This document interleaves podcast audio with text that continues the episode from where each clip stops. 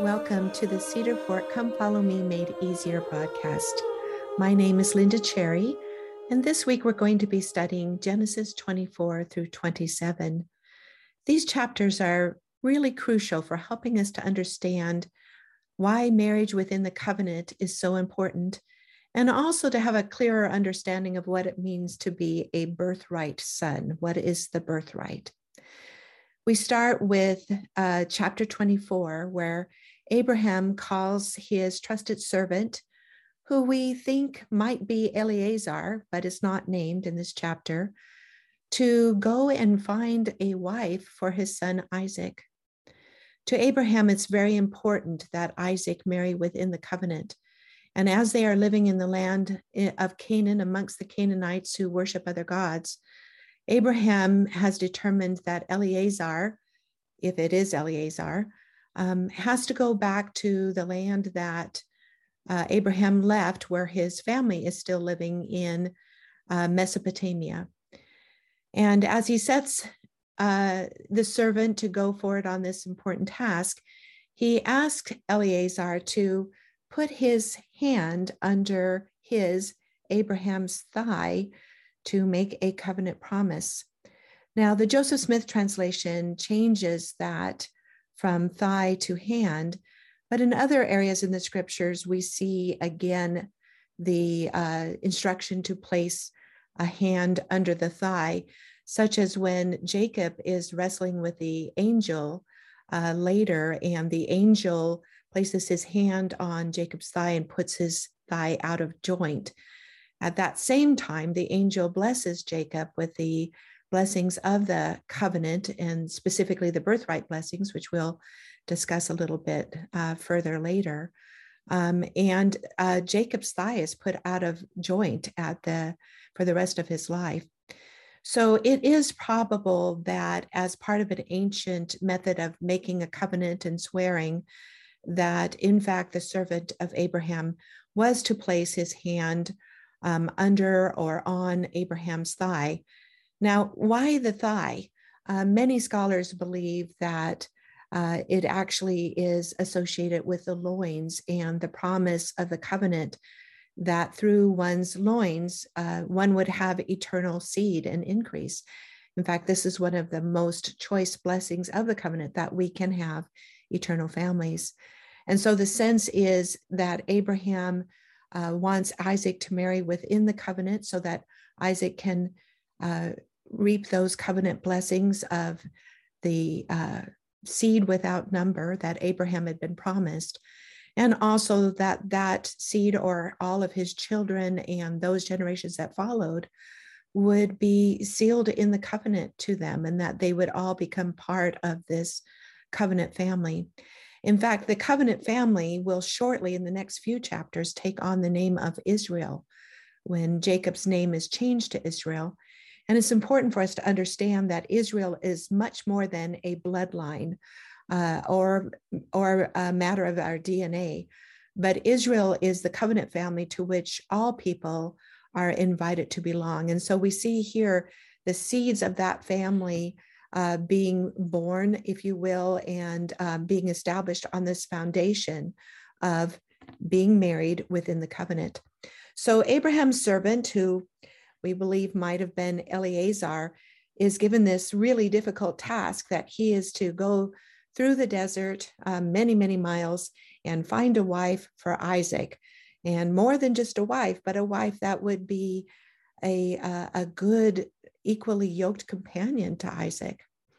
It's interesting to note that um, when this all occurs, Isaac is 40 years old. So it would seem that uh, Abraham has waited for a while uh, before making this decision. And he is concerned that he is nearing the end of his life and wants to make sure that everything is set up properly for Isaac. So the servant goes through the desert. We know that he has 10 camels, and he has this daunting task of finding the right wife for Isaac.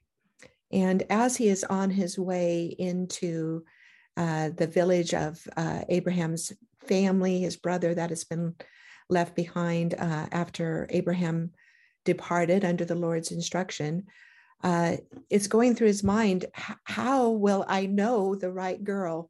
And uh, how will she accept this proposal? Will she be willing to leave her family and travel miles into a land she doesn't know to marry a man she's never seen? And so he begins to pray to the Lord and uh, he says, Here are the conditions that I'll know I have found the right woman. And uh, Lord, please make this happen so that when I arrive at the well, which is would be the first stopping place after coming through the desert, that uh, this young woman will come forward and she'll offer me a drink. But even more than that, uh, Lord, make it so that she offers to uh, give water to my camels. And he has 10 camels with him. And according to different scholars, those camels can drink anywhere from 25 to 40 gallons each after coming through the desert. So this would be quite an endeavor for any young woman when we think about the sheer weight, let alone the number of trips involved. But the scriptures tell us that no sooner had the servant finished saying the prayer than Rebecca comes forth out of her house and comes to greet him. Uh, he asks her for a drink. She freely uh, jumps at that task to give him a drink, but then she also answers verbatim the prayer that he had prayed, and she offers to give water to all of his camels. At that moment, uh, the servant is overcome with uh, relief and um, probably a sense of awe that the Lord has answered his prayer so perfectly. And um, he jumps off of his camel, and right away, he knows that this is the wife that's meant for Isaac, and he says a prayer of thanksgiving, and he draws out of the saddlebags um, gifts for Rebecca. Immediately, he gives her a golden earring and uh, jewelry.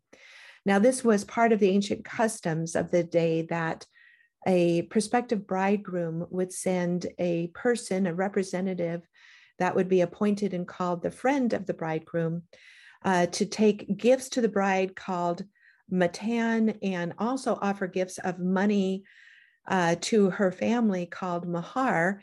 And we see the servant doing this very thing uh, with uh, Rebecca as he offers her the jewelry. Uh, she invites him into uh, her home, uh, and he immediately also makes the proposal and also offers coins and goods to her family. Uh, Rebecca is living with her brother Laban, and we're going to hear a lot more about him as, as the story goes on over the next few chapters in the next few weeks. Um, and it appears that Rebecca is actually the grand niece of Abraham. So we have a very close family connection, uh, which is unusual for us today, but uh, very important as we are reading these early scriptures to see that in order to marry within a family covenant, there is an emphasis on people marrying within families. Um, and so we will see that this is the way that a family of faith is develop, developed in um, the ancient world. And so, um, as uh, as who I think is Eleazar enters the house and he has this prayer of thanksgiving, um, he offers the the gifts of uh, gifts of jewelry and probably uh, clothing was also usually presented to a prospective bride. Uh, rather, I might say some fine fabrics were usually presented to a prospect- prospective bride from which she would make her wedding garments to, to wear on her special day. And, um, and the gifts given to the parents. And um, Eleazar, uh, is so excited and, and overcome. And we can't help but think that it must be because his prayer has been answered in a way that he probably really couldn't even begin to comprehend. That he's so excited, and he basically says something to the effect of Before we even sit down and eat, I want to make sure that you understand why I'm here and uh, what it is I'm asking, and I'd like to have an answer.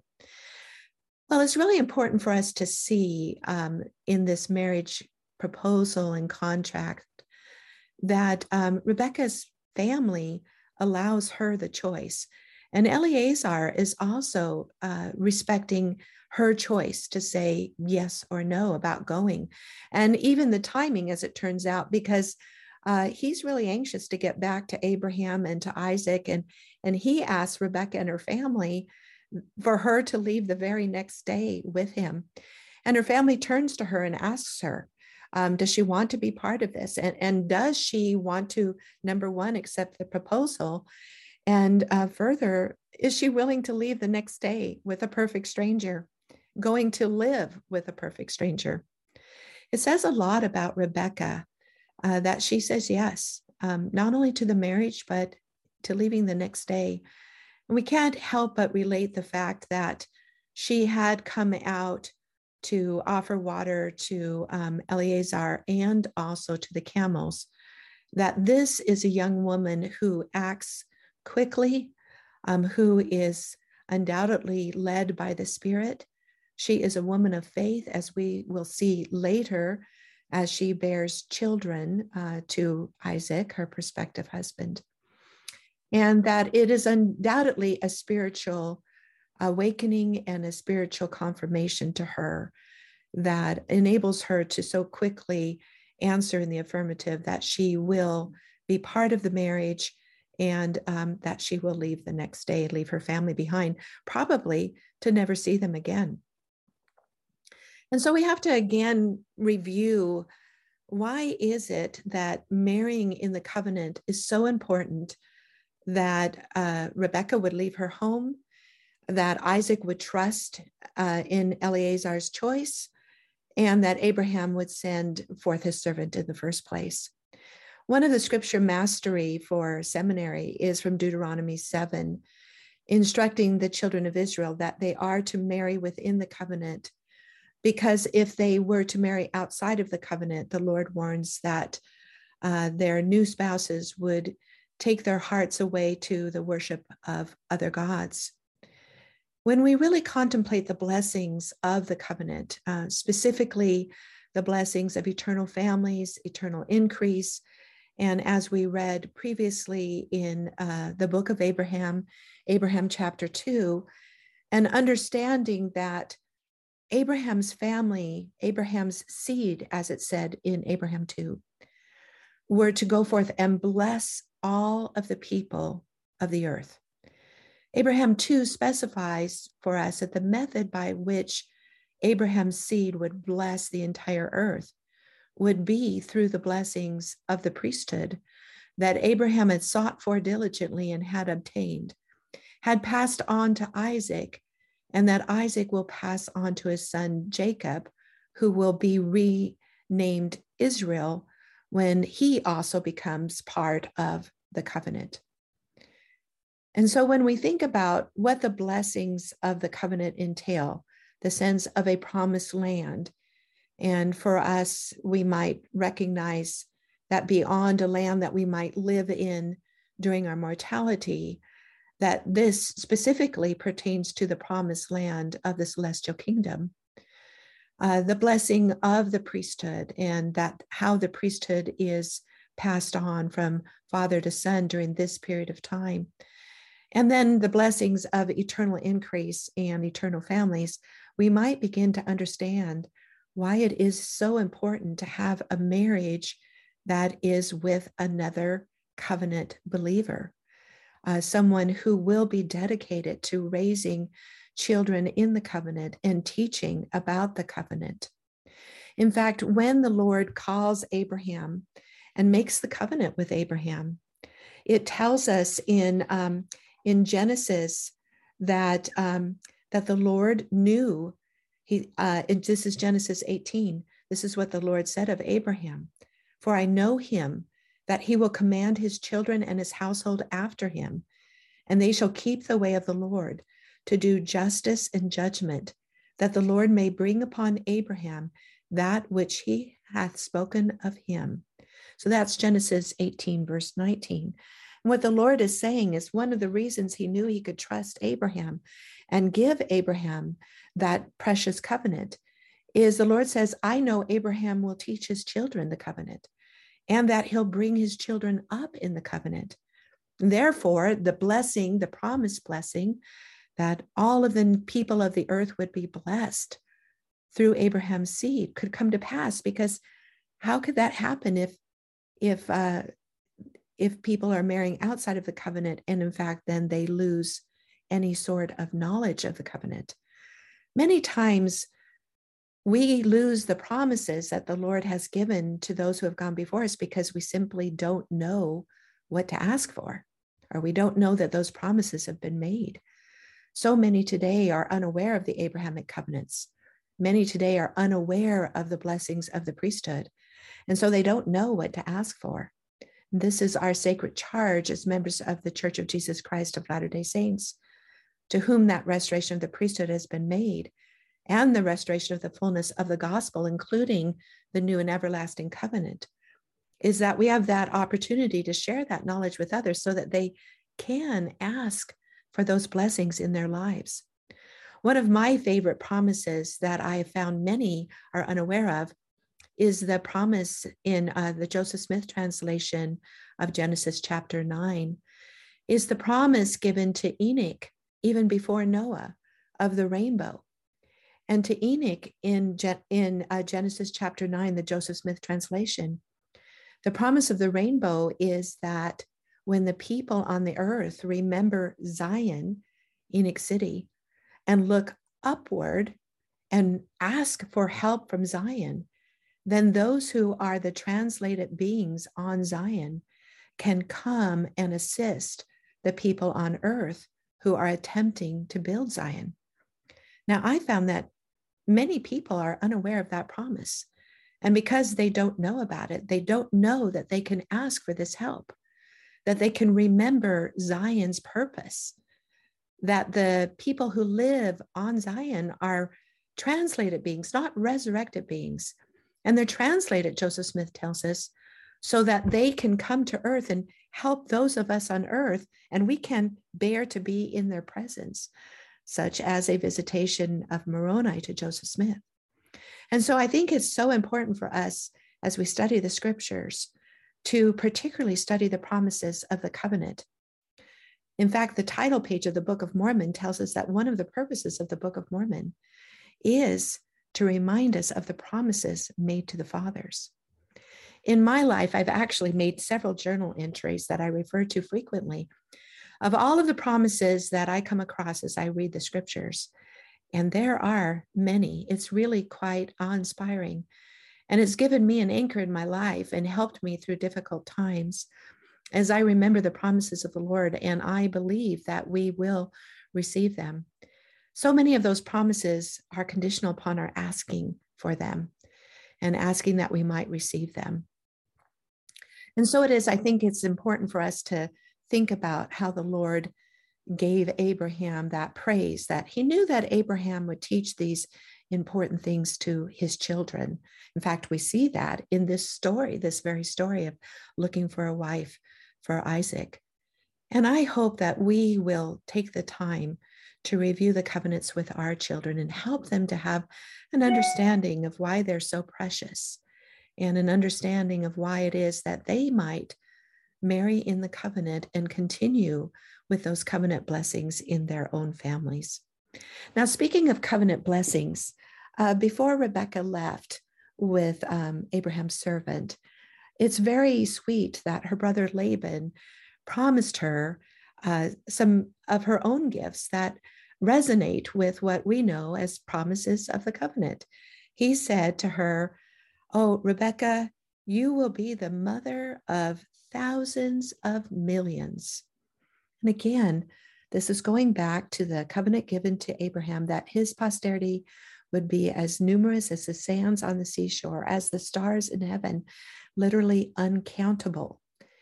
And again, the only way that we can receive those blessings is through our diligence in making and keeping our own covenants.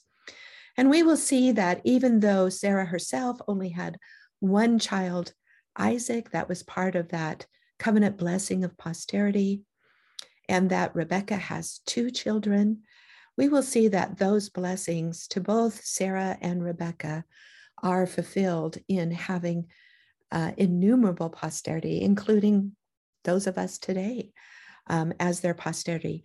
Whether we are blood Israel or adopted Israel, Paul and Nephi uh, tell us doesn't matter that all are alike and accounted as Israel who enter into the covenant of baptism, the new and everlasting covenant, and receive the gospel of Jesus Christ.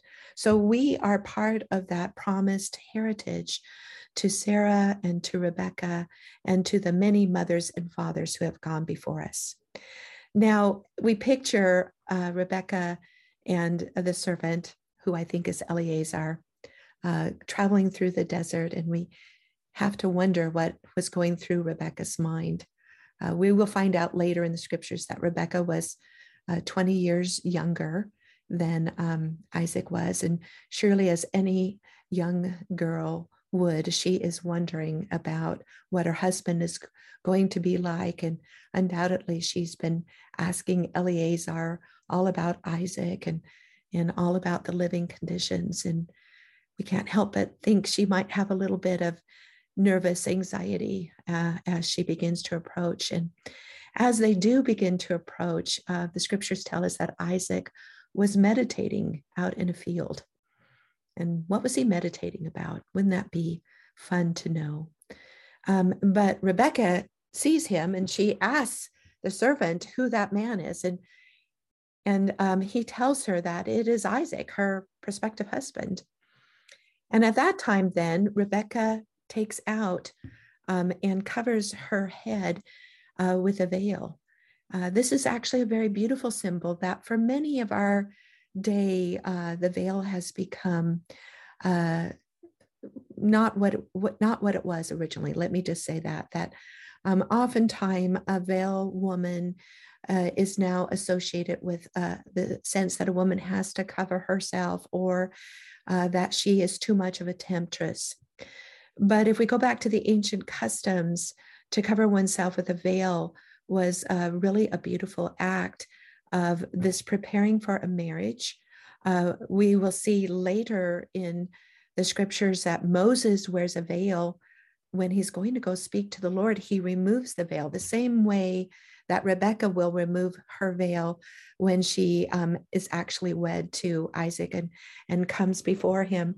Uh, we'll read the story of Leah wearing a veil that made it so that uh, Jacob didn't recognize that she wasn't uh, his beloved Rachel. Um, but we will also see in um, 1 Corinthians um, 11, uh, we will see reference to a veil uh, there as well, uh, where Paul instructs uh, women to be wearing a veil when they're praying or officiating uh, in certain ordinances so that the angels will take notice, is what Paul says. Now, that's an interesting thing and has caused a lot of controversy over time. But if we look at the first two verses of 1 Corinthians 11, uh, we see that Paul's first instructions is he says, Don't depart from the ordinances the way I've given them to you. And if we think about what might those ordinances be that would require a woman to wear a veil so that angels will take note of what she's doing. We go back to some of the original language, and um, here we have tremendous help from uh, a BYU professor, Alonzo Gaskill, um, who has written a number of books about symbolism um, and um, tells us that actually um, the veil was a symbol of authority. And that if we look at some ancient carvings in the Christian catacombs in Rome, we see men and women standing together wearing special robes, with the women with veils on their heads, their arms upraised, and a little lamb in the center of them. And it appears that they are praying together. Now, um, Brother Gaskill helps us to understand that in context of what were likely early Christian uh, ordinances being performed in those catacombs, uh, it looks as if the women are wearing clothing uh, that is similar to the clothing that had been worn by the ancient priests uh, in the temple in Jerusalem, and that they are in some way officiating in what looks to be a, a special temple prayer ordinance. And then the sense that Paul first says, don't depart from the ordinances as I've given them to you. And then a woman ought to have a veil on her head or authority on her head so the angels will take notice or bear witness, uh, we might see things as the veil being a tremendous privilege for a woman to wear as representative of a certain authority given to her by God. And um, so we're going to backtrack a little bit here with the sense of Rebecca wearing that veil as she uh, alights from the camel and goes forward to meet Isaac. Um, we might see it as a symbol of covenant. We might see it as a symbol of their covenant marriage. And that uh, while Isaac is a birthright son, has certain privileges through the priesthood, that um, Rebecca is, is getting dressed in a way to represent her equality with Isaac. Um, this is so important for us to see in the scriptures. Many, many times I have women tell me that they think women don't get equal play in the scriptures, and that in fact, all the scriptures are God talking to men and women are sort of an afterthought.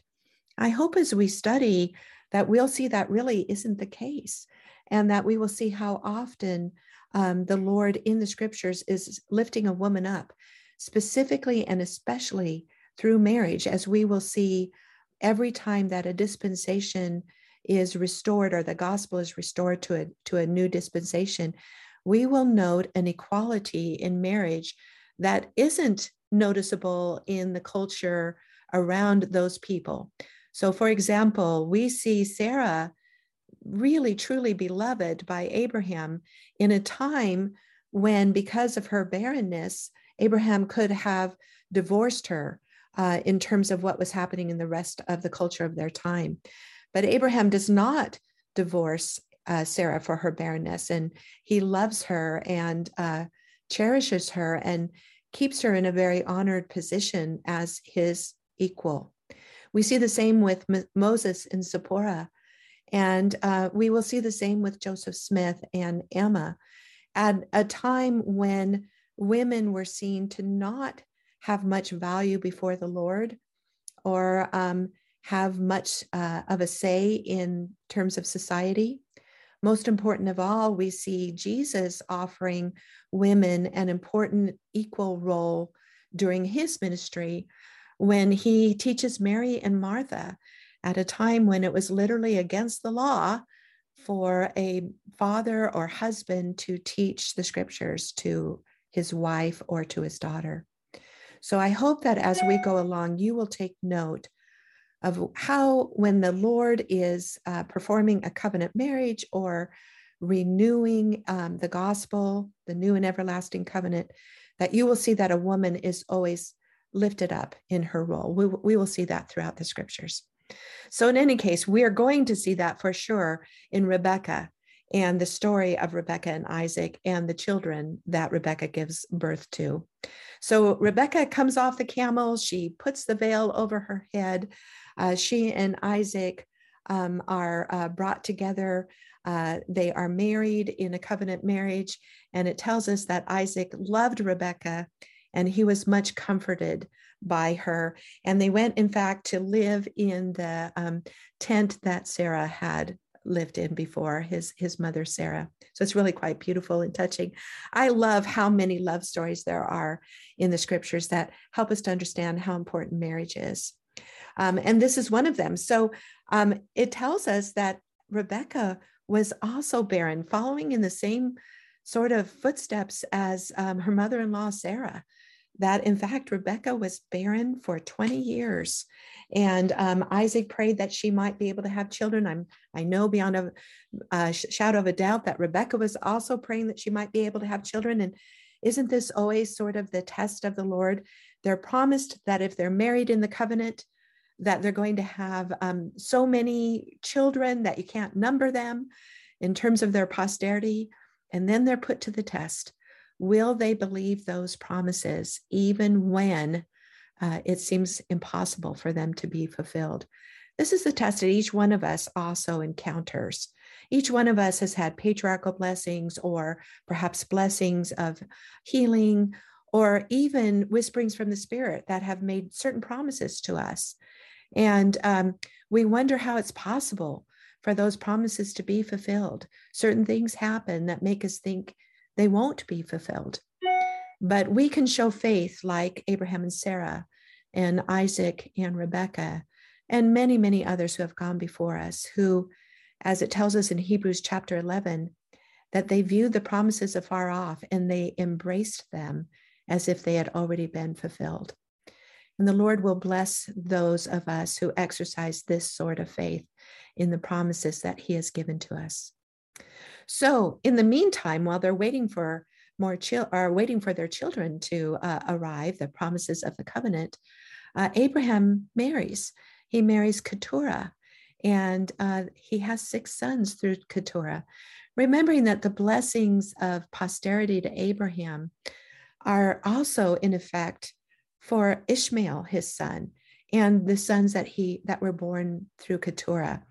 That there are many, many relatives uh, of Israel through Abraham, uh, to which we need to have respect and compassion and brotherhood, um, and heal some of the wounds that have occurred over time in the separations that have occurred through jealousy over birthright blessings and uh, so on. So, uh, Abraham has six sons through Keturah.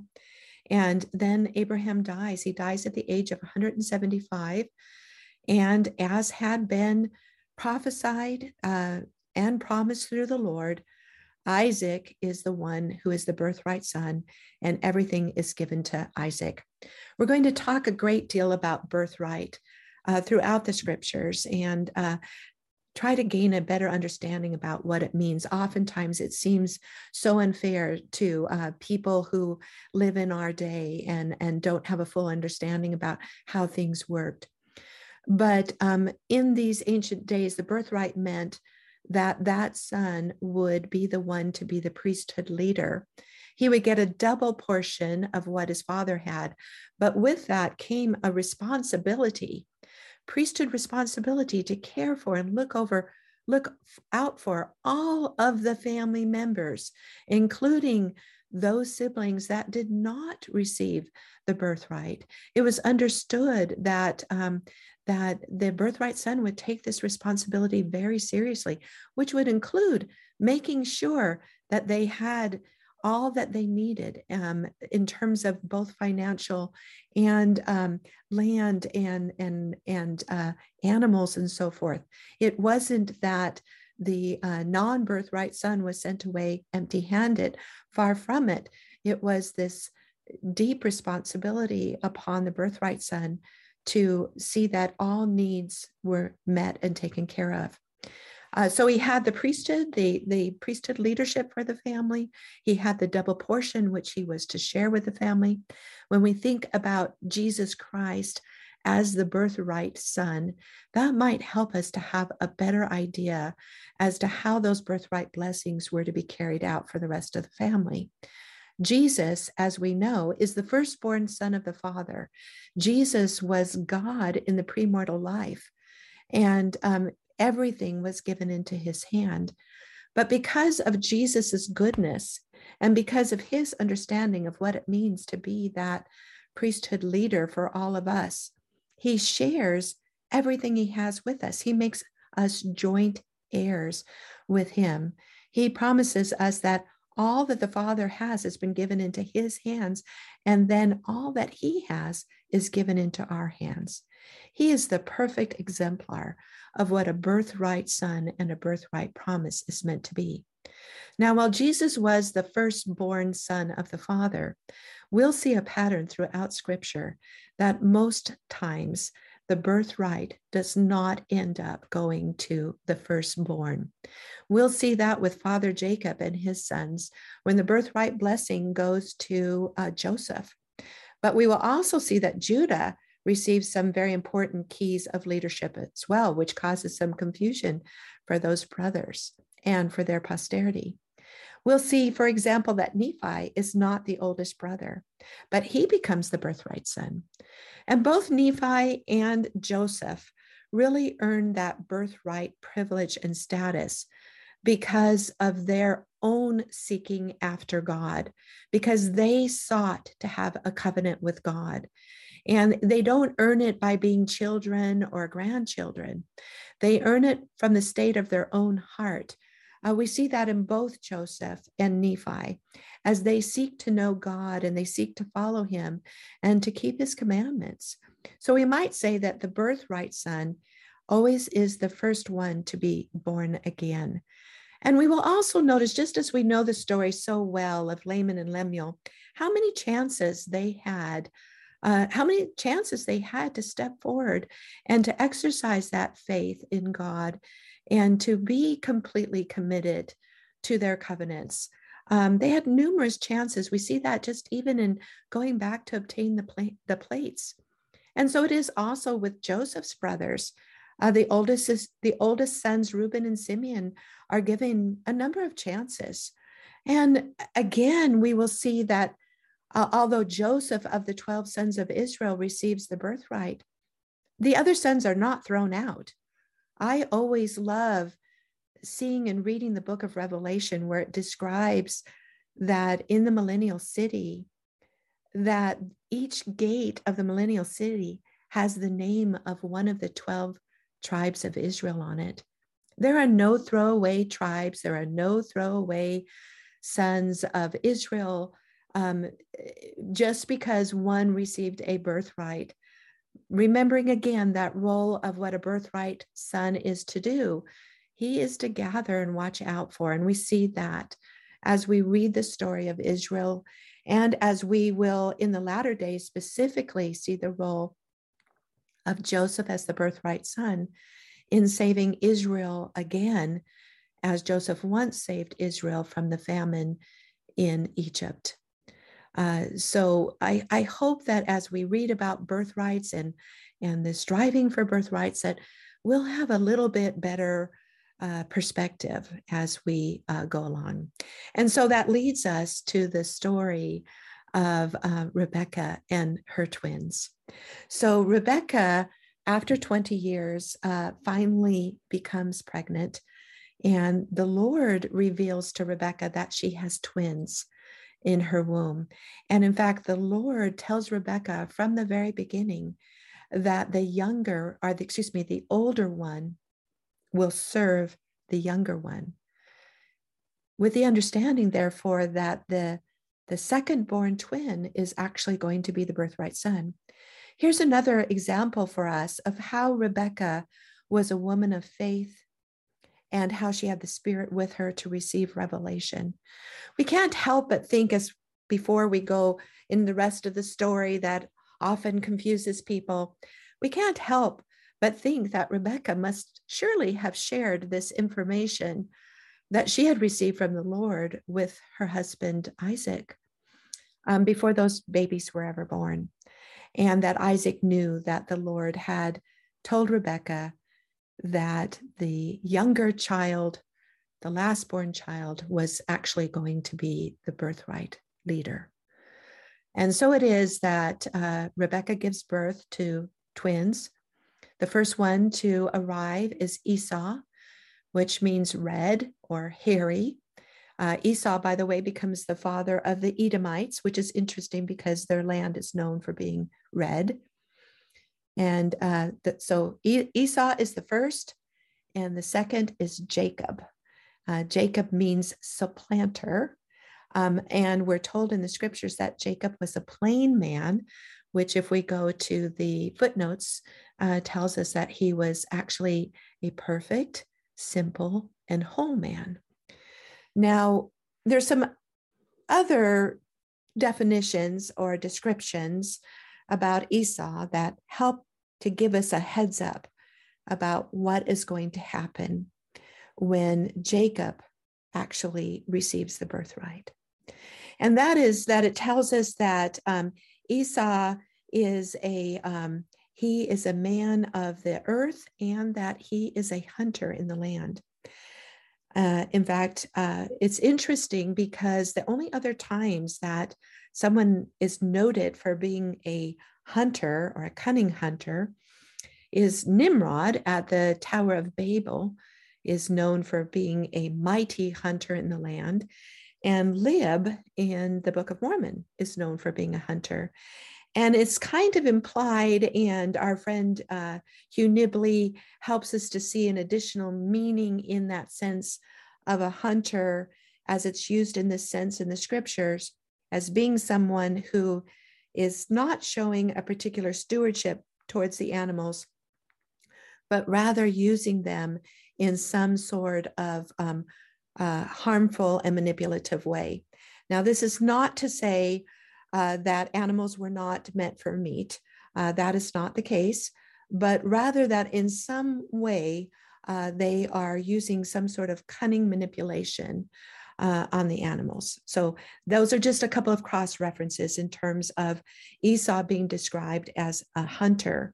And um, early on in the description of Esau, uh, way before uh, the the um, the birthright is sold for a mess of pottage, uh, Esau uh, is said to ask the question, "What profit shall this birthright do to me?" Uh, he's all about uh, kind of fitting in with the neighbors and uh, meeting girls and uh, and his hunting.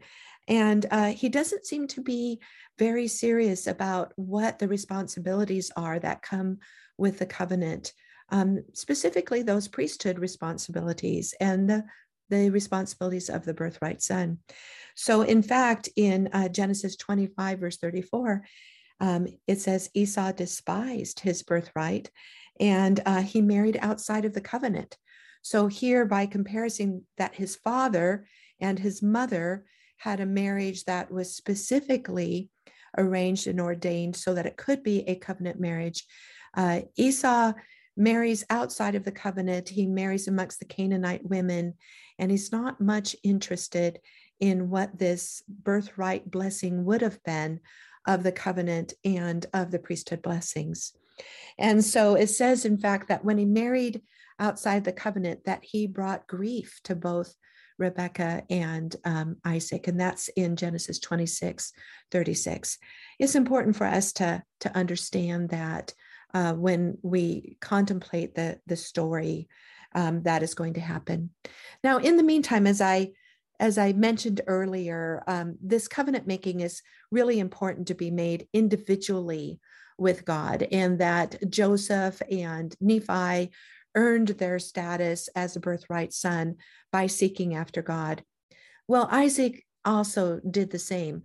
Um, Isaac is the birthright son through Abraham, but we're told in the book of Genesis that Isaac valued that covenant and that he sought the Lord Himself. And it's really quite important to understand that the Lord appeared to Isaac and renewed the covenant directly with Isaac. In other words, at that point, Isaac isn't the birthright son simply because Abraham was a wonderful father. But Isaac now is the birthright priesthood leader because he himself has made a covenant with the Lord. We'll see that same pattern with Jacob, that even though Jacob supposedly gets the birthright by trickery, I hope we'll see that really isn't the case. That after Jacob leaves his home, Jacob has his own encounter with the Lord, who reaffirms with him the covenant and that he is the leader then of the family for the covenant. And so it is that for all of us, even though it's so important for us to teach our children the importance of the covenant. We have to understand that each of our children will have to have their own encounter with the Lord and make their own covenants with the Lord. This is something I really appreciate about the temple as we have it today is that we sit separately and as individuals we make the covenants with the Lord. This is important to our understanding. So in Genesis 26, the Lord appears to Isaac. And in fact, he appears to him two different occasions. And he promises Isaac all those things that had been promised to Abraham. And it tells us that the Lord increased Isaac a hundredfold. That's Genesis chapter 26, verse 12. And so Isaac is the uh, leader on earth, the patriarch on earth uh, for these uh, covenant blessings. And therefore, we're concerned about how are those blessings going to be carried forth to Isaac's sons. And we have the story that Isaac is near death, and it's implied in a fairly strong way that Isaac has a favorite amongst his two sons. His favorite is Esau, and he loves the food. He loves the venison that Esau makes for him. Isaac is blind, very near the end of his life, and he wants to give a blessing to his sons. And so he sends Esau out to go and make venison for him. And he said, And then I will have a blessing for you. And Rebecca overhears him. Now, please remember that Rebecca had already received the spiritual prompting while she was yet pregnant with uh, Jacob and Esau. And she knew from the Lord that, in fact, Jacob was to be the birthright son.